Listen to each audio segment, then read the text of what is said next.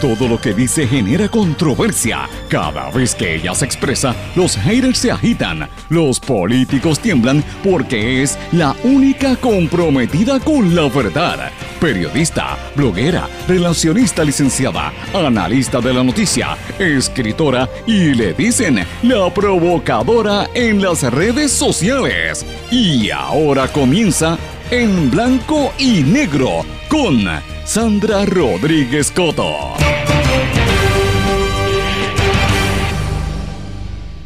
Aunque los arresten y los golpeen, hay que protestar por lo que le hace el gobierno al pueblo. Revelamos una entrevista a manifestantes de Se Acabaron las Promesas. Bienvenidos a su programa En Blanco y Negro con Sandra para hoy jueves 27 de octubre de 2022. Les saluda Sandra Rodríguez Cotto. En entrevista exclusiva con Jocelyn Velázquez de Se Acabaron las Promesas, nos revela por qué se protesta en contra de lo que hace el gobierno. No se puede perder lo que dice en esta entrevista. Hoy damos seguimiento a lo que sucede en el Fondo del Seguro del Estado. Reacciona portavoz, niega nuevamente que el administrador se vaya, pero admite que están contratando y ascienden a empleados que vienen de otras agencias con querellas éticas.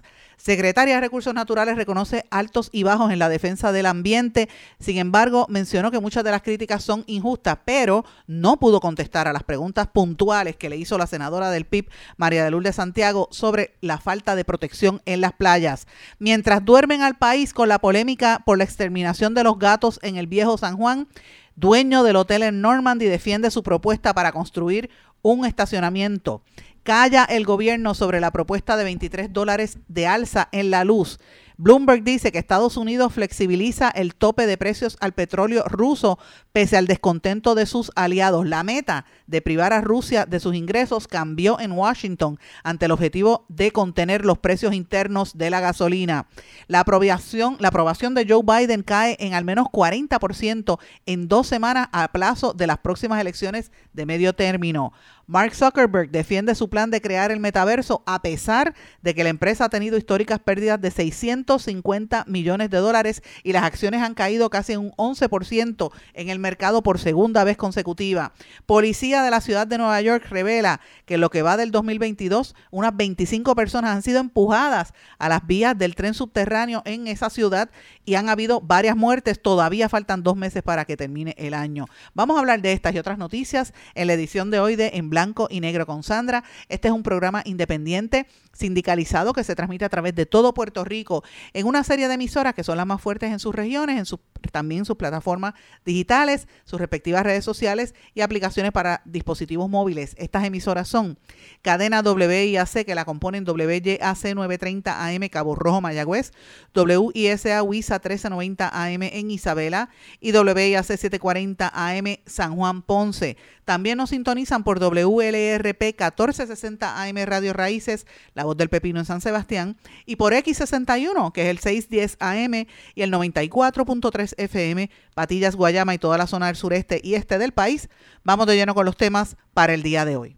En Blanco y Negro con Sandra Rodríguez Cotto. Muy buenas tardes y bienvenidos a esta edición de En Blanco y Negro con Sandra. Hoy es jueves ya, jueves presocial o juernes, como le dice alguna gente, porque creen que ya cuando llega la recta final de la semana, pues mira, estamos preparándonos para el viernes para descansar. Pero señores, ¿descansar de qué? Se ha estado lloviendo y anticipan que va a seguir lloviendo. Así que lo que hay que hacer es cuidarse y quedarse en las casas, porque realmente no estamos en el ambiente para estar en la fiesta por la situación como está. Hay mucha gente con mucha preocupación por las inundaciones y todo lo que conlleva estas lluvias, así que hay que estar pendientes a lo que sucede. Hoy tenemos un programa bien interesante que usted no se puede perder. Venimos con el seguimiento a lo que acontece en la Corporación del Fondo del Seguro del Estado. Señores, lo que está pasando allí es grande, los actos de nepotismo, favoritismo, hay muchas tensiones. Y reaccionó, ¿verdad?, el portavoz del administrador del fondo. Así que usted no se puede perder eso. Pero antes venimos con una entrevista bien interesante. Mis amigos, ustedes saben que en el día de ayer hubo una manifestación del grupo La Jornada Se Acabaron las Promesas, que se manifestaron frente a los portones en la Fortaleza en horas de la mañana y estuvieron todo el día haciendo esas manifestaciones y fueron arrestados. Prácticamente ya como a las 9 de la noche fue que vinieron a dejar salir a las últimas personas que habían sido arrestadas. Y yo quiero hoy tener una conversación con uno de esos manifestantes para que nos expliquen por qué, cómo, qué fue lo que pasó, cómo pasaron eso y cuál es la intención y el interés de seguir protestando en esta situación que vive en Puerto Rico. Tengo en línea telefónica a Jocelyn Velázquez de la jornada Se acabaron las promesas. Jocelyn, bienvenida a En Blanco y Negro con Sandra. Saludos a ti y a todas las personas que te escuchan. Tú fuiste una de las que arrestaron y de las últimas en salir. Sí, fuimos arrestados a eso de las 8 de la mañana. La manifestación empezó a las 6 de la mañana. Y pues la policía decidió acabar la manifestación. Ustedes, una de las cosas, vamos a empezar, de las cosas que a mí me llamó la atención es que en la Fortaleza ellos han puesto unas vallas para que la gente no se acerque al área de los portones, como hacían antes. Esto llevan unos cuantos años con esas vallas allí anaranjadas. Y ustedes pasaron por el lado de esas vallas y estaban manifestándose al frente de los portones. ¿Así fue? Correcto. Okay. ¿Y por qué hicieron eso? Para que la gente entienda. Nosotros lo que estamos planteando primero es que en Puerto Rico están pasando muchas cosas que están mal y que unas están vinculadas con las otras. Cuando hablamos de la falta de salud, de la falta de seguridad, de los problemas económicos, cuando hablamos del pésimo contrato de Luma, estamos hablando de una sola lucha y es la lucha de este pueblo por tener una vida digna. Y estamos cansados ya del juego del gobierno de mantenernos aislados, de que esas vallas alejen al pueblo de los portones de la Fortaleza que últimamente nos pertenece a nosotros, las personas que vivimos en Puerto Rico. Uh-huh. Así que el llamado es a traspasar las vallas, a brincar las vallas y a llegar hasta donde está el gobernador, porque hay que presionarlo de alguna manera para que entienda que es momento de cambiar las políticas que nos han llevado a donde estamos. La gente por lo general cuando ve un manifestante, te voy a hablar con franqueza, mucha gente dice, ay, esos son socialistas, algunos dicen, esos son comunistas, o son anti-PNP, o son anti-gobierno, cuando el gobierno son los populares, dicen, son antipopulares. ¿Qué ustedes le responden a esas personas que dicen ese tipo de cosas? Yo pienso que ese tipo de comentarios se dividen en dos clases de personas. Las personas que no importa lo que hagamos, nos van a criticar porque hay una oposición ideológica a nuestros planteamientos y las personas que tal vez lo dicen por desconocimiento. Uh-huh. Pero la realidad más allá de esos dos tipos de personas que nos juzgan de esa manera, la realidad es que nosotros no creamos los problemas que vive el país. Nosotros no somos los responsables de la quiebra. Nosotros simplemente somos personas que estamos tratando de visibilizar esas luchas, de visibilizar esos problemas que vive el país, porque nadie puede negar que el contrato de Numa es un fracaso, nadie puede negar que nuestro sistema de salud es pésimo, nadie puede negar que nuestras escuelas no crean los estudiantes que queremos como país, así por el estilo podemos ir a tantas ramas de nuestras vidas cotidianas y ahí no estamos nosotros, ahí está el gobierno en su incapacidad. Uh-huh. Y obviamente yo creo que antes había un poco más de esa sensación, pero como la crisis económica y la precariedad, a mí me parece que ha tocado a tantos sectores. Yo ayer, para que tengas una idea, conversaba con la presidenta del Centro Unido de Detallistas y hace 2 semanas o 3 conversaba con el presidente de la Cámara de Comercio. Y esto que tú me acabas de decir es prácticamente en otra forma, pero era lo mismo que me estaban expresando. O sea, que son de sectores completamente distintos, que uno puede decir que en términos generales como sociedad hay una precariedad. La gente está preocupada por la situación fiscal y por la calidad de vida. Pero siempre ha habido una oposición hacia, o por lo menos unas críticas de ciertos sectores a la gente que se atreve a ir a la calle a protestar. Y en cuanto a eso, pues te pregunto, o sea, ¿cómo ustedes hacen eso? ¿Ustedes se levantan, se organizan, deciden quién va a ir a protestar, quién se va a sentar? ¿Cómo ustedes hacen eso? Que se pueda, lo que se pueda decir. Pues precisamente como tú bien lo explicas, somos trabajadores. La jornada Se acabaron las promesas está compuesta por padres de familia, por abuelos, por tías, por maestros, ¿verdad? Personas que somos representativas de la diversidad de nuestra sociedad y así por momentos nos sentamos, analizamos, ¿verdad? Las diferentes problemáticas que vive el país y nos planteamos qué queremos visibilizar, cómo queremos hacerlo, cuál es la estrategia, cuál es la denuncia que queremos llevar y en base a esos análisis pues ejecutamos, ¿verdad? Las actividades que hacemos Y sí, hay momentos en los que hay compañeros que nos dicen esta semana yo no puedo manifestarme porque tengo trabajo o porque tengo un examen o porque tengo que llevar a mi papá a una cita médica y la infinidad de cosas que vivimos en nuestras cotidianidades. Así que nosotros somos parte del pueblo, somos parte de la gente que vive la precariedad y hacemos de tripas corazones para poder llevar el mensaje que llevamos. Nosotros no somos gente adinerada, no somos gente con poder de ninguna manera en el país y lo que tratamos es un poco de sacrificar nuestra vida para tratar de construir un país distinto, un país mejor en el que tengamos posibilidad de futuro. Para la gente que les dice, ay, estos son los pelúos comunistas, ¿ustedes son comunistas o socialistas? Pues en nuestras filas hay de todo, pero el problema en Puerto Rico no es ni el socialismo ni el comunismo. En Puerto Rico los que nos quebraron y nos llevaron a la crisis fiscal que estamos viviendo es gente que ideológicamente incluso son capitalistas, estadistas. Así que ese tipo de etiquetas pues puede funcionarle a algunas personas para descalificarnos y nosotros no podemos cambiar esa realidad. Pero ninguna de esas etiquetas cambia la realidad del país, ninguna de esas etiquetas hace que lo que nosotros estamos diciendo no sea cierto. Por el contrario, muchas de las personas que nos etiquetan de 20.000 formas y que intentan deslegitimizar nuestro discurso desde esa óptica, tienen que aceptar que el país está quebrado, que el país no funciona y que las cosas están mal. Yo he notado que antes, o por lo menos en algunas ocasiones que he visto manifestaciones o que he estado cubriendo manifestaciones, a veces la policía se torna bien agresiva cuando ve que llegan alguien de la jornada. ¿Cómo está la policía? ¿Sigue siendo igual de agresiva con ustedes? Pues la realidad es que la policía de Puerto Rico ha desarrollado, ¿verdad?, una actitud bastante paranoica, yo le podría llamar, sobre nuestro trabajo. Y por lo general, cuando nosotros ejecutamos alguna actividad, manifestación o expresión pública, hay un despliegue irracional de fuerza policíaca, de efectivos policíacos, que no tiene sentido. Es totalmente desproporcional la acción que se está ejecutando versus la respuesta del Estado. Y para nosotros, más allá que simplemente la policía, aquí hay un mensaje del Estado a los manifestantes y a la gente en general.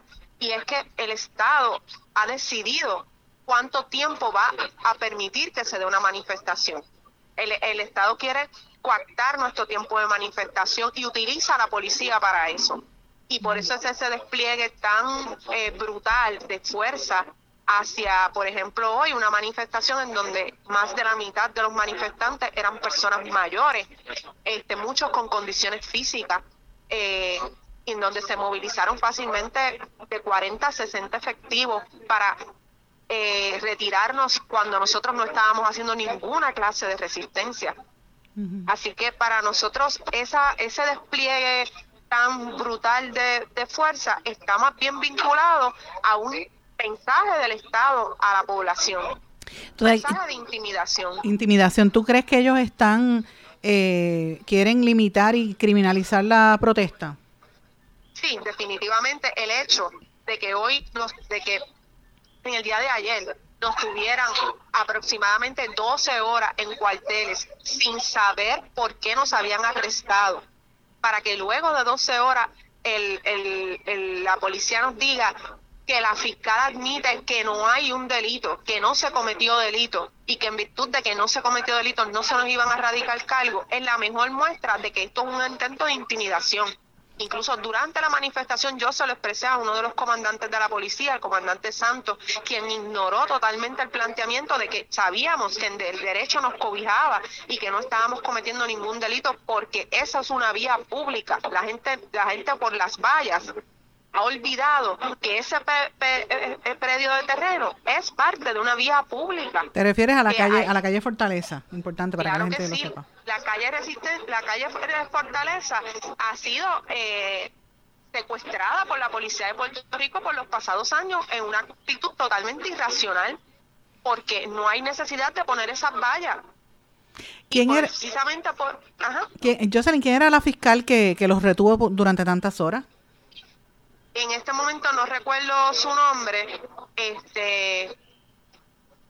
pero la realidad es que son múltiples los fiscales que se prestan para eso. Apenas hace dos meses atrás nos vienen arrastrando con un caso similar de desobediencia civil, en donde el Estado hizo exactamente lo mismo. Incluso tenemos información de que a la fiscal que llevó la última causa, que la desestimaron, ella informó que no quería ir en alzada, y de la rama judicial le mandaron un memo exigiéndole que justificara su posición. Wow. A este punto del despilfarro de dinero y del intento de intimidación es que está el gobierno. Hace un momento, es importante mencionar, porque hace un momento tú mencionaste nuestro trabajo. ¿Tú consideras que la protesta es un trabajo? Es una forma, es un tipo de trabajo, porque busca, ¿verdad?, visibilizar y darle voz y darle sustancia a situaciones que a veces uno las vive en la cotidianidad, se acostumbra a ellas y ni siquiera las piensa. A veces vamos a un hospital, estamos 24 horas esperando por un servicio, no nos atienden, el servicio es malo y lo normalizamos. Salimos del hospital frustrados con un mal servicio, pero lo normalizamos. Y un poco el trabajo, sí, efectivamente, de nosotros es retomar esos temas y que a la gente le choquen las cabezas que las cosas que se están haciendo, que hemos normalizado, no deben ser normalizadas, que está mal que el servicio de salud sea malo, que está mal el contrato de Luma, que está mal el sistema educativo del país, entre otras muchas cosas. Importante. Y te iba a hacer una pregunta como mujer, ¿verdad? Y es un planteamiento que uno siempre se hace. Las mujeres a veces van a las protestas. Yo llevo años cubriendo este tipo de eventos. Y a mí jamás se me va a olvidar, para que tengas una idea, recuerdo como si fuera hoy aquel piquete de la huelga de la telefónica, cuando arrastraron al señor frente a mí, una fotografía que se ganó hasta premio, el pobre hombre todo ensangrentado. Y a veces las protestas se tornan bien violentas y a veces viene la policía y a quien ataca o es a los estudiantes o a las mujeres.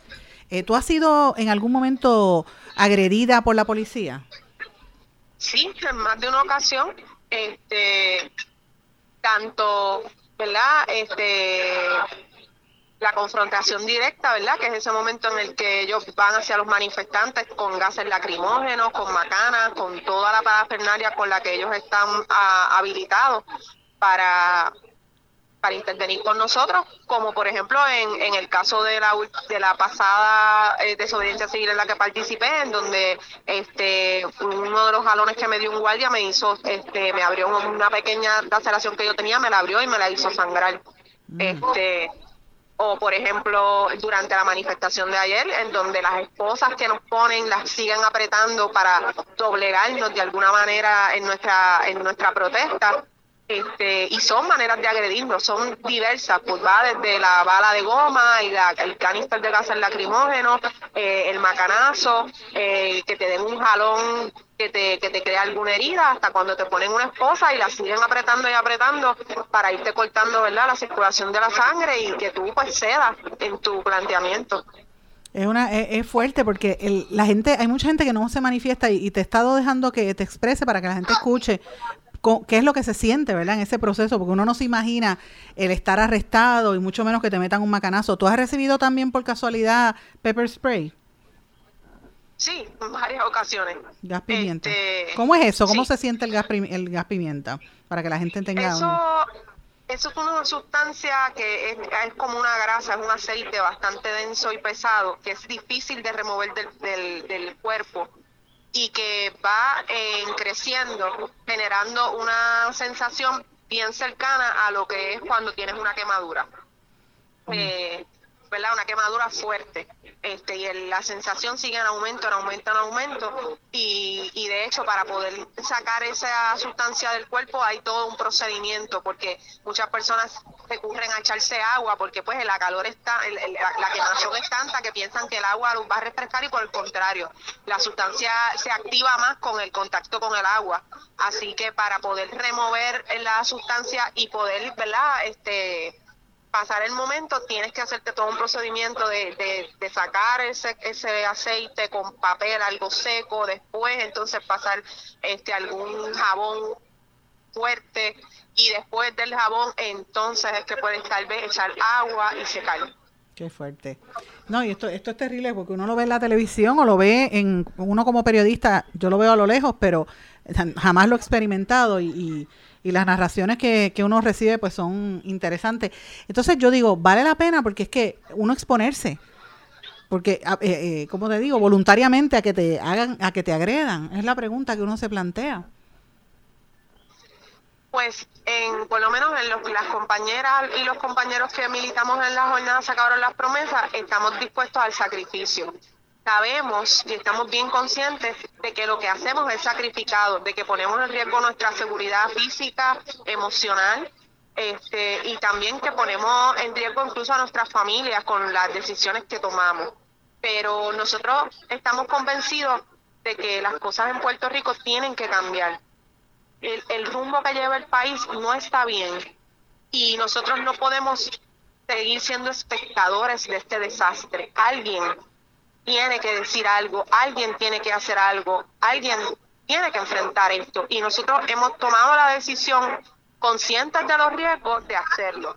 Y precisamente por eso es que hemos insistido en que el gobierno se equivocó con nosotros. Nosotros vamos a llegar hasta las últimas consecuencias por denunciar lo que está mal, porque por más discrepancias que puedan tener con nuestros planteamientos, nadie puede negar que el país se está cayendo en canto. Sí, es cierto, el país se está cayendo en canto en todos los renglones.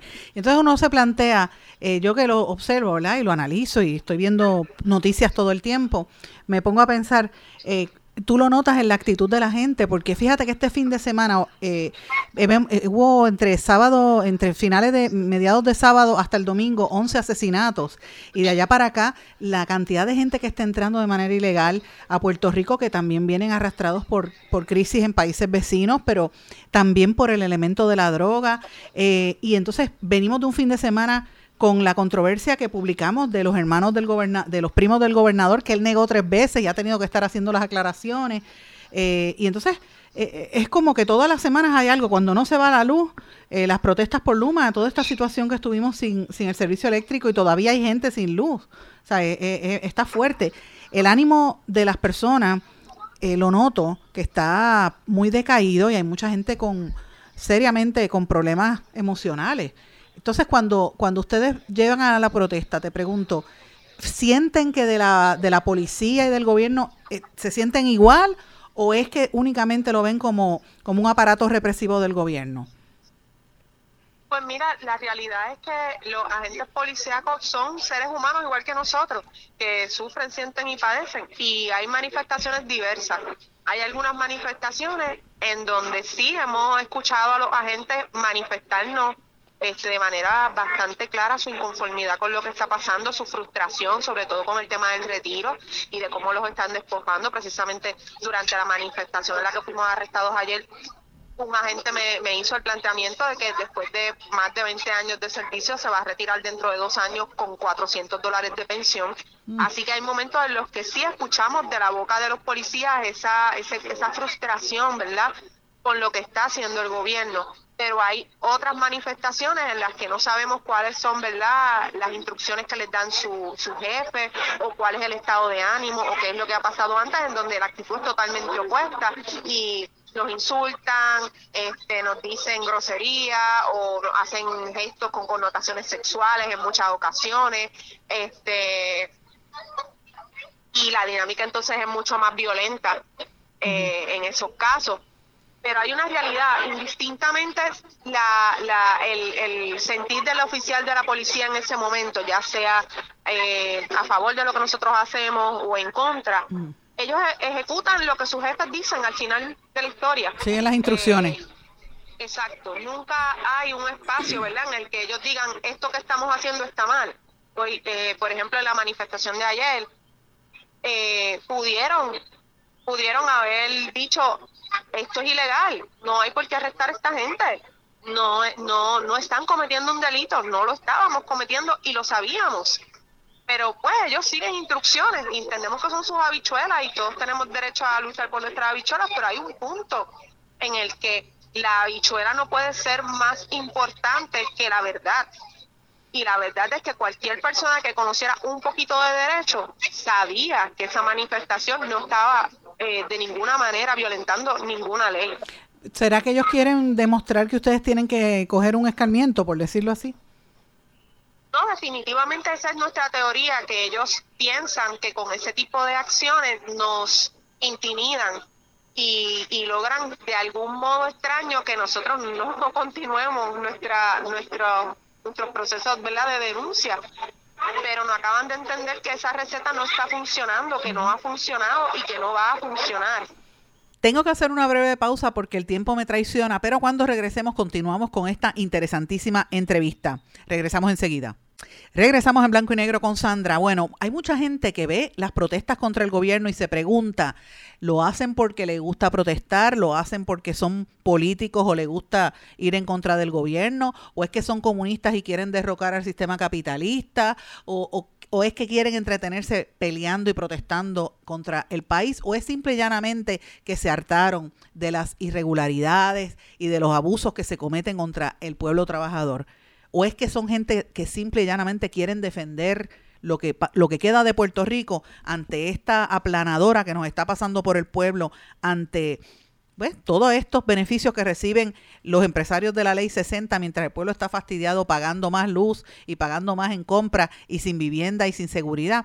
Esas son las preguntas que tenemos que plantearnos y que yo me hacía sobre estos manifestantes que constantemente los vemos, sobre todo desde que se impuso en Puerto Rico la ley Promesa y la Junta de Control Fiscal. Y quiero compartir con ustedes, continuar esta entrevista que sostuve con Jocelyn Velázquez ayer, después de haber salido de la detención que le hicieron durante casi todo el día, más de 12 horas, en un cuartel de la policía por haber estado protestando pacíficamente frente a los portones de la Fortaleza. Yo quiero que ustedes escuchen esta reveladora entrevista. Vamos a continuar. Además, tengo que plantear una cosa, y Puerto Rico yo lo estoy viendo también, hay una generación... Y más que generación, porque yo creo que la actitud actual de mucha gente es que ya no tienen miedo, como yo lo veía, por ejemplo, años atrás. Ahora, nosotros no hemos vivido en Puerto Rico, creo yo, situaciones como se han vivido en otras partes de nuestros países, por ejemplo, aquí en América Latina, países cercanos, que las manifestaciones terminan con asesinatos y disparos y, ejecuciones sumarias. ¿Ustedes han pensado qué hacer, ¿verdad? Si eso llegara a acontecer en Puerto Rico, Dios quiera que nunca suceda, pero porque se supone que aquí hay una reforma de la policía, ¿verdad? Pero lo que pasa ¿no tienen miedo de eso? Lo que pasa es que la realidad es que aunque no siempre se hace público, los que hacemos este tipo de activismo uh-huh. Constantemente somos acosados por entes del Estado. Y consistentemente vivimos experiencias en las que a veces incluso nuestras vidas acaban corriendo riesgo. Porque aunque no lo hagan durante la manifestación, probablemente posterior a la manifestación, cuando estás en algún otro espacio de tu cotidianidad, se ha acosado por la policía o por entes vinculados a la seguridad del Estado, y a nosotros nos ha pasado en múltiples ocasiones. O sea, que te tienen carpeteada. No, definitivamente. Yo sé que eso sucede porque a mí me está pasando, a mí me ha pasado como periodista, yo lo he dicho públicamente. En el caso de los periodistas nos están cogiendo con elementos en las redes sociales y con programas de chismes en la televisión para tratar de desacreditar a uno con mentiras y falsedades, pero de que persiguen a uno, yo no tengo la menor duda. Ahora, yo no sabía que a los manifestantes le estaba pasando como tú lo describes. O sea, ¿tú crees que el pueblo de Puerto Rico se puede llevar el mensaje de que todavía persiste la persecución política? Sí, definitivamente. Nosotros hemos vivido desde diferentes situaciones, intervenciones de la policía con nosotros que van dirigidas a intimidarnos en nuestra cotidianidad. O sea, cuando tú te dices nuestra cotidianidad, en tu casa, que te sigan o en tu trabajo. En mi trabajo, se me han metido a mi carro, por ejemplo. ¿Cómo que se te han metido a tu carro? No entiendo. Han mandado a gente encubiertos que me han abierto el carro y se han metido adentro de él mientras yo estoy en el vehículo. ¿Como si te fueran a asaltar? Exacto. Wow. ¿Y qué ha pasado cuando tú haces eso? Pues no sé si es que uno ya ha desarrollado cierto, ¿verdad? Grado de tranquilidad Pero pues uno sabe que lo que tiene que hacer es inmediatamente buscar ayuda, buscar la denuncia, buscar la visibilización en el espacio que esté, para que ellos entiendan que tienen que parar. Wow. Pero así por el estilo, ha pasado muchas otras situaciones similares a compañeros. ¿Eso se documenta? ¿Ustedes lo están documentando? En algunas ocasiones lo hemos documentado y en otras no. En algún momento cuando le pasó con una grúa de la policía por encima a un manifestante. ¿Cómo es? Sí, eso fue en el 2018, si no me equivoco. Un teniente de la policía dio la instrucción para que le pasaran por encima a los manifestantes y uno de los compañeros acabó debajo de la grúa, hubo que sacarlo de debajo de la grúa. Cuando eso sucedió estuvimos en conversaciones con Armando Claudio, si no me equivoco, que era el monitor federal. Era el monitor de la policía, exacto, era el monitor federal, pero pues esas causas no avanzaron porque pues hay todo un proceso burocrático que está dirigido a proteger a los policías, así que básicamente pues nosotros estamos claros de que podemos documentar pero no va a haber ninguna consecuencia para los oficiales. Y te voy a hacer una pregunta, porque para que la gente se entere de estas cosas que tú me acabas de narrar, yo soy periodista, estoy al tanto de las noticias y eso que me acabas de narrar no lo sabía. ¿La prensa les cubre y los medios de comunicación difunden sus puntos de vista? ¿Aló? La prensa y los medios de comunicación, ¿le difunden a ustedes este tipo de eventos que ustedes hacen? A veces sí, a veces no. Okay, porque es que eso que me acabas de narrar yo no recuerdo haberlo visto en los medios. ¿Hola? Sí, se llegó a cubrir en varios medios de comunicación, pero no se le dio seguimiento. Okay. Fue una manifestación frente a la Junta de Control Fiscal, lo cual ya nos confiscaron una guagua que teníamos con unas pancartas y unas tonterías. Varios manifestantes se acercaron porque no sabían a dónde se habían llevado a la gente que tenía la guagua y el teniente de la policía dio la instrucción de que nos pasaran por encima.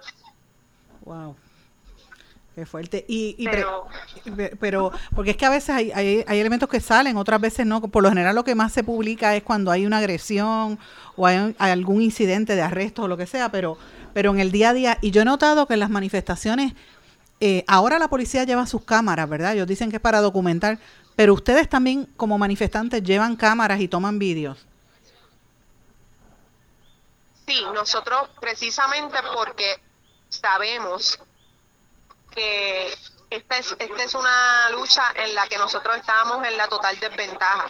Estamos en la desventaja física, estamos en la desventaja de fuerza, estamos, ¿verdad? Desde el punto de vista del poder, nosotros no lo tenemos. Así que algo que intentamos hacer es siempre poder tener nuestra versión de los hechos y por eso siempre intentamos documentar, grabar todo lo que pasa durante las manifestaciones, precisamente para que nadie pueda señalar ¿verdad? Algo que no es correcto. Y precisamente por eso es que les ha costado tanto trabajo tratar de llevarnos causas legales, porque nosotros tenemos nuestro pietaje y nuestra evidencia de lo que hemos estado haciendo y la certeza de que lo que estamos haciendo no es ilegal. Interesante. Esto es, yo no sabe lo mucho que agradezco que me hayas dado este tiempo, Jocelyn, para que la gente escuche, porque rara vez uno tiene la oportunidad y yo sé que muchas personas que van a estar escuchando esta entrevista van a empezar a reflexionar y a mirar la protesta desde otro punto de vista, porque por lo general uno ve el clip en la televisión, hay gente que dice, mira, están otra vez protestando, pero no le prestan la atención debida y el por qué. Y me parece que es interesante los puntos que has traído y te lo agradezco que hayas accedido a esta entrevista, porque me parece que es importante que la gente vea esta otra perspectiva de quienes se arriesgan incluso su seguridad y su salud también en estas cosas. Así que de verdad te agradezco que hayas estado en este programa. ¿Ustedes tienen alguna manifestación o algún plan en los próximos días que se sepa? Pues la realidad es que estamos enfocados en continuar el proceso de denuncia, sobre todo en la presión necesaria para que el gobernador entienda que debe cancelar el contrato de Luma. Así que el llamado a toda la gente es a que sean unas manifestaciones. Mañana precisamente Todos Somos Pueblo va a tener una manifestación en la calle Fortaleza, así que el llamado es a que todo el que pueda llegar, que llegue, que se movilice, que el que no pueda, que nosotros entendemos que no es fácil estarse moviendo de un lado para otro, que la gasolina está cara, que vivir en este país es difícil, pues también que reflexione en su comunidad, que ponga un letrerito, que diga fuera Luma, que se lo diga a su alcalde, a su representante, que busque la manera de expresar esa inconformidad. No todos tenemos que estar siempre en los mismos lugares, pero si todos remamos para el mismo lado, puede ser que logremos alcanzar cosas importantes. Así mismo es. Bueno, se logró en el verano del 2019, ¿verdad? Lo que jamás uno se hubiera imaginado, así que cualquier cosa se puede lograr. Gracias, Jocelyn, por estar con nosotros. Ella es Jocelyn Velázquez, de la jornada Se Acabaron las Promesas. Gracias por estar aquí en Blanco y Negro con Sandra. Gracias a ti. Voy a una pausa, regresamos enseguida. Tengo que hacer una breve pausa porque el tiempo me traiciona, pero cuando regresemos continuamos con esta interesantísima entrevista. Regresamos enseguida. En mi pueblo se chinchorrea bien duro. Aquí me cubre mi plan médico y en tu pueblo también. En mi pueblo es donde tenemos las mejores vistas. Aquí cubre mi plan médico y en el tuyo también. En mi pueblo se goza de verdad. Aquí me cubre mi plan y en tu pueblo también. Plan de Salud Menonita en todo Puerto Rico. El plan médico que te cubre con una extensa red de médicos, especialistas y laboratorios. Además, te cubre en el hospital de tu preferencia en cualquier lugar de Puerto Rico. Plan de Salud Menonita. Pero tú sabes cómo es esto, que te la da la gravedad. A ti nada más te quiero, a ti nada más. A ti nada más te quiero, pointar, pointar. Que no se te olvide, no te vayas a olvidar. Márcalo, márcalo, yo quiero poingar. Ana, muchacho. A ti nada más. Mira, márcalo sin miedo.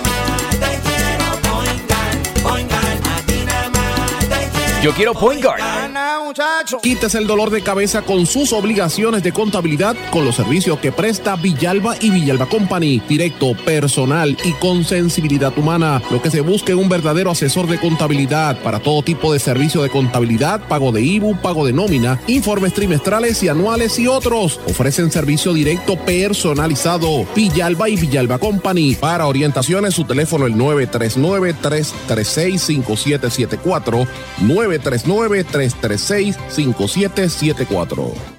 Regresamos en Blanco y Negro con Sandra. Bueno, mis amigos, en este segmento tengo poco tiempo y tengo muchas cosas que decir, así que voy a ir rápido.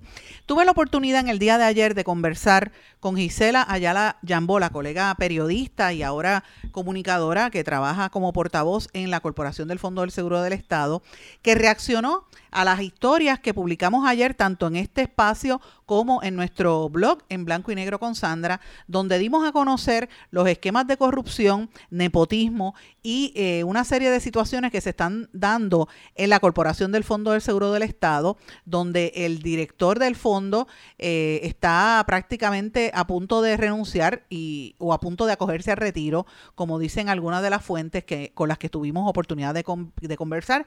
Jesús Rodríguez Rosa reitera que no se va, dice que es falso y dice que según Gisela Ayala Yambó, que los nombramientos que se han hecho, que nosotros mencionamos en la historia, como el de Moisés Cortés, que es el ayudante suyo, que era antes el jefe de su esposa cuando Moisés Cortés dirigía la Cámara de Representantes, entonces se va Johnny Méndez de la Cámara y él se lo lleva entonces, no como jefe de su esposa, sino como subalterno suyo, y dicen que es el que quieren dejar en el puesto, ¿verdad? O por lo menos un puesto de carrera. También el caso de Joniel Arroyo Muñiz, que había sido uno de los imputados y referidos al FEI en el caso del chat de WhatsApp que le costó el puesto al presidente de la Comisión Estatal de Elecciones. Ese es uno, aunque nunca se le erradicaron cargos. Y el tercero, que se sepa hasta ahora, el de Glorimar Chiclana, que había sido suspendida de la Autoridad de Acueductos y Alcantarillados en enero por haber estado haciendo fiestas con pitorro y ron en horas laborables en acueductos, y en una de esas fiestas estuvo la jefa de acueductos Doriel Pagán y ella la suspenden, la refieren a ética, tenemos la querella que le radicaron en ética y entonces el premio que le dan es que se la llevan a la Corporación del Fondo del Seguro del Estado. Y esto pues obviamente ella reaccionó a toda esta situación, dice que esto es una novela, según palabras de Jesús Rodríguez Rosa, y yo le reitero públicamente lo que le dije en esa conversación que tuvimos por teléfono, que con mucho gusto me reúno con él y que le doy la oportunidad para que él hable, pero le vamos a hacer las preguntas porque él debería contestar y tiene que contestar los problemas que hay internamente en el fondo y cómo se están sacando dineros del uso y de los contratos que se necesitan con médicos y especialistas para darle servicio a los pacientes y se le está dando en salarios y en premios que se le da prácticamente a gente que mueven de otras agencias. De hecho, el caso de esta señora chiclana que mencionamos, Gisela Ayala Yambola sabía porque Gisela fue la directora de noticias de la colega emisora Noti Uno, y esa noticia originalmente cuando salió el escándalo de que estaban haciendo fiestas con pitorro a hora del día en Acueducto, quien lo reveló fue Noti Uno como medio principal, aunque eso había salido de las redes sociales, pero Gisela Ayala Yambola sabía. O sea que esta situación está ocurriendo en el Fondo del Seguro del Estado. Yo quiero dejarles saber que sí reaccionaron y que él está negando, dijo, de hecho ya catalogó, que él dijo que catalogó lo que publicamos como una novela. Y yo pues lo que le tengo que decir es lo siguiente, pues si es una novela, el próximo capítulo de esta novela, de esta teleserie tipo Netflix, que se prepare porque la información que tengo y las entrevistas que tengo son bastante fuertes. El descontento que hay en la corporación del fondo es grande y las querellas que hay por supuestas agresiones están radicadas en autoridades estatales y federales. La Fortaleza sabe de este alegado patrón de acoso y de maltrato hacia las mujeres. Así que esto es cuestión de tiempo que empiece a salir. Así que vamos a darle seguimiento a este tema.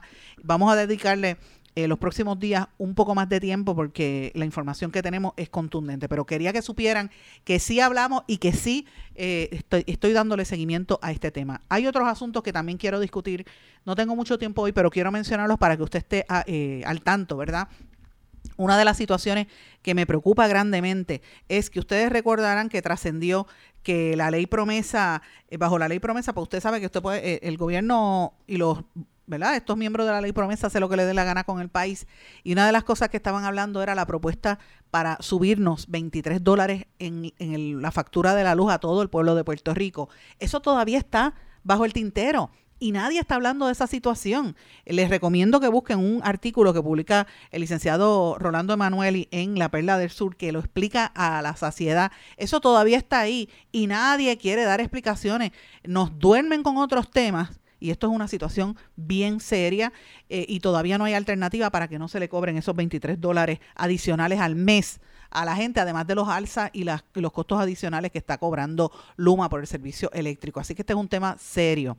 Ayer también, por otra parte, estuvo la Secretaría de Recursos Naturales tratando de defender, ¿verdad?, en una vista de confirmación, la nominada Anaís Rodríguez, y reconoció que ahí han habido muchos retos en la agencia, pero sin embargo dice que muchas de las críticas que le hace son injustas y a veces son incorrectas. Ella estuvo ante la Comisión de Nombramientos y habló de la defensa de la protección de los recursos naturales. Ahora, yo les recomiendo, si pueden, que busquen el audio, es bastante extenso, dura como 14 minutos, que de la parte cuando le entrevista María de Lourdes Santiago, la senadora del Partido Independentista, que como todo Puerto Rico sabe, tiene un historial de estar escribiendo legislación y fue la que ha hecho desde hace años ella y el PIB una medida para la protección de las costas. Y esta señora, cuando ella le hace la pregunta a la senadora, a Anaís Rodríguez, Anaís no pudo contestar qué está haciendo para proteger la zona marítimo terrestre. Y esto pues demuestra cuál es la actitud de que ellos vienen a promover el negocio, promover las construcciones y no a proteger los recursos naturales. Y esto pues revela mucho sobre la situación que tiene Puerto Rico en ese sentido. Así que me parece que fue extremadamente, extremadamente perturbador. Y todas las cosas que ella tuvo que hablar sobre la tala de árboles, sobre el problema de las gomas, o sea, fue fuerte todo lo que está pasando en esa agencia y no tiene recursos y los intereses son otros. Por otro lado, señores, hoy el periódico El Nuevo Día y casi todos los medios publicaron en su titular de portada la noticia de que el parque, ¿verdad?, la entidad esta de Servicio Nacional de Parques de Estados Unidos quiere controlar la población de gatos realengos que hay allí en El Morro. Y yo le digo, como ustedes saben, yo voy a San Juan todos los días y voy allí a la Escuela de Artes Plásticas, me paseo por allí por Vallajá, voy por El Morro todos los días de mi vida, por lo menos de lunes a jueves o lunes a viernes estoy por allí y veo, o sea, no es que sean uno o dos gatitos, señores, son 50 y 60 gatos que uno los ve por allí, eso es un salvajismo, pero montones de gatos. Y yo he visto personas que en el parquecito que queda detrás del Instituto de Cultura, que colinda como por el área de la Fortaleza, por allí entre la Fortaleza, todo ese predio hasta El Morro, llegan personas y yo las he visto, unas señoras llevándole comida a los gatos, los están alimentando. Entonces, el Servicio Nacional de Parques de Estados Unidos dicen que estos animales realengos no pueden estar por allí, que los van a sacar y que van a que están en contra de esto. Y organizaciones como Seifa Gato dice que esto pues está en contra, no se deben esterilizar a los gatos y no se debe hacer ese tipo de situación, ¿verdad? Ellos están protegiendo el ambiente. Pero fíjense, no estoy diciendo que no sea una historia importante. Esto es importante porque estamos hablando de cantidades, ¿verdad?, sustanciales de animales realengos, en este caso gatos. Hay ahora hasta gallos y gallinas, hay uno que le llaman Yajairo, el gallo, que yo a veces estoy por allí, el gallo se campea por su respeto y los gatos le tienen miedo porque el gallo los picotea, es increíble. Pero son montones de animales en esa zona. Y mientras estamos hablando de eso, están pasando unas cosas sumamente importantes que la gente no habla. Una de las cosas que está pasando es precisamente también hoy que sale a hablar Eddie Ashey, el que compró el predio del Hotel Normandy. Entonces, le publican una columna donde él sale en defensa de su proyecto y dice que vino a Puerto Rico y se enamoró de Puerto Rico, etcétera. Y él dice que están diseminando información falsa. Él sabe que la historia comenzó en este programa. Y no fue una información falsa. Nosotros lo que publicamos fue que en la Asamblea Legislativa Municipal, la Legislatura Municipal de San Juan, estaban tratando de planchar el permiso para que él pudiese construir un estacionamiento multipisos y subterráneo en parte del predio de lo que hoy en día es el Sixto Escobar, toda esa zona, colindando con el Sixto Escobar y ampliando la huella, o sea, el tamaño de donde está el Hotel Normandy.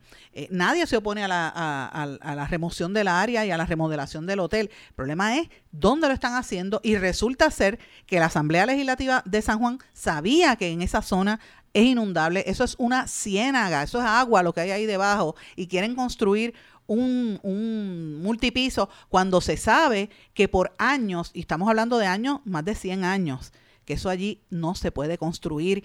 Hay mapas que lo evidencian. Entonces, la presidenta de la Legislatura Municipal de San Juan, Gloria Escudero, cuyo hermano era el administrador del municipio y que se tuvo que ir después del revolú que tuvieron con lo que revelamos aquí primero, que fue el parquecito del condado, porque todo lo hacen de espaldas al pueblo. Pues esa señora de espaldas al pueblo no quiso dar a conocer los estudios que tienen en su poder donde demuestra que esa zona es inundable, que ahí hay una ciénaga. Una ciénaga es que está lleno de agua ahí debajo. Entonces quieren construir eso y no lo pueden hacer. Entonces, él está tratando de cambiar la percepción y proyectarse como que es un inversionista que quiere mejorar ese armatoste que está allí con ese adefesio cuando uno entra a San Juan, que es horrible, la realidad es que es horrible. Pero lo que no dice es la verdad. El que está ocultando la información es el municipio. ¿Por qué él no presenta los estudios que ha hecho del suelo? Esa es la pregunta. Habló muchísimo en esa columna, pero no habla de los estudios que hay en el suelo. Y la persona que le escribió ese artículo tampoco lo habla. Mire, vamos a hablar con honestidad. Aquí nadie se opone a la construcción. De lo que se oponen es a la destrucción del ambiente y a las construcciones donde le limiten el acceso a la gente. Ellos no pueden privatizar la playa, pero van a limitar el acceso de la gente a la playa del Escambrón y sobre todo van a construir en una zona donde se supone que eso no suceda. Así que esto es parte de lo que está ocurriendo y me parece que es importante. Quiero mencionarle también que ayer hubo una serie de conferencias de prensa sobre la ley de transparencia. El Centro de Periodismo Investigativo reveló un informe de que el gobierno incumple con esta ley. Yo voy a dedicarle un programa a esto, lo digo desde ahora. Yo me opuse a que se hiciera esa ley y el problema que ahora mismo hay de falta de transparencia en parte se debe a que algunos periodistas fueron allí a deponer para que se hiciera esa, y a empujar y a cabildear para que se hiciera una ley de transparencia y se nombraran unos funcionarios en las agencias de gobierno cuando eso no era necesario. Y mire todo el problema. No, yo fui a deponer en esas vistas públicas en contra de aquella ley y yo anticipé, si usted mira la ponencia, está en mi blog hace varios años, yo decía, mire, Esto lo que va a hacer es abrir las puertas para que entonces el gobierno limite el acceso a la información. Y mira lo que está pasando 3 años más tarde. Hacen rueda de prensa en el CPI para decir que limitan el acceso. Pero si lo dijimos en las vistas públicas hace 3 años, yo estoy en récord. El que tiene que rendir cuenta del por qué se empujó esto, cuáles eran los intereses detrás de ese proyecto, pues ese es otro de los temas importantes que hay que hablar. Mientras tanto, la situación está bien caliente y el gobernador, para tratar de salvar un poquito de cara y que la gente se duerma, ayer hicieron un operativo en Loíza. Entonces la policía sale como que está trabajando cuando todo el mundo sabe que venimos de un fin de semana de asesinatos múltiples. Y por otro lado, el gobernador Págata adelanta la entrega del bono de Navidad para tener a la gente contenta y que se olviden del issue de sus primos. Bastante fuerte que hay. El panel del fiscal especial independiente, después de lo que revelamos aquí, ahora está dando a conocer que van a investigar al juez superior Josian Rivera por presuntos delitos de violencia machista contra su esposa. FEMA anuncia que comienza a distribuir $300 de ayuda a los damnificados por Fiona bajo el programa de asistencia individual, pero están pasando unas cosas a nivel internacional que voy a mencionar que son importantes. La primera, Mark Zuckerberg, el de Facebook, está defendiendo su plan para crear el metaverso a pesar de que la empresa ha tenido pérdidas de $650 millones y por segunda vez corrida una caída de casi un 11% en el mercado. Eso está fuerte. La policía de Nueva York revela que lo que va de 2022, 25 personas han sido empujadas a las vías del tren en el subway y han provocado muertes y todavía faltan 2 meses. Una situación, una tendencia fuerte, están empujando y no importa la raza, o sea, hay de todo, blancos, negros, chinos, asiáticos, lo que sea, latinos también. Elon Musk entró sonriente a la sede de Twitter con un lavamanos en las manos. Los videos están por ahí corriendo en las redes sociales y en los medios. La aprobación de Joe Biden cayó un 40% a menos de 2 semanas de las elecciones de medio plazo. Estados Unidos flexibiliza el tope de precios al petróleo ruso pese al descontento de sus aliados, reporta Bloomberg. La meta es privar a Rusia de sus ingresos y eso cambió, esa era la meta que tenían, cambió ante el objetivo de contener los precios internos de la gasolina. Reportan que Ucrania ya terminó, esto lo dicen en Rusia, que Ucrania ya terminó los preparativos técnicos para una provocación con una bomba sucia, una bomba nuclear. El presidente de Brasil, Bolsonaro, confirma que 2 exfuncionarios de Yanín Áñez se encuentran asilados en Brasil. Esta era la que hizo el golpe de Estado en Bolivia y si no estuviera presa, él le hubiera dado asilo en Brasil y dice que los mantiene mientras sea presidente. México anuncia que va a dejar de cambiar los relojes, el cambio de horario se va a terminar de hacer en México. Y termino diciendo que el príncipe Harry está súper caliente porque trató de retrasar una biografía, pero va a salir el 10 de enero. Trató de suavizarla después que se murió la reina, pero dicen que viene con una bomba y que le va a caer bien mal todo lo que él dice en su biografía a los ingleses. Mis amigos, tengo que irme, no tengo más tiempo. Yo les agradezco su sintonía, les agradezco su apoyo. Nos volvemos a encontrar aquí mañana en otra edición más de En Blanco y Negro con Sandra. Que pasen todos muy buenas tardes. ¿Se quedó con ganas de más? Busque a Sandra Rodríguez Cotto en las redes sociales o acceda a enblancoynegro.blogspot.com, porque a la hora de decir la verdad, solo hay una persona en la cual se puede confiar. Sandra Rodríguez Cotto, En Blanco y Negro.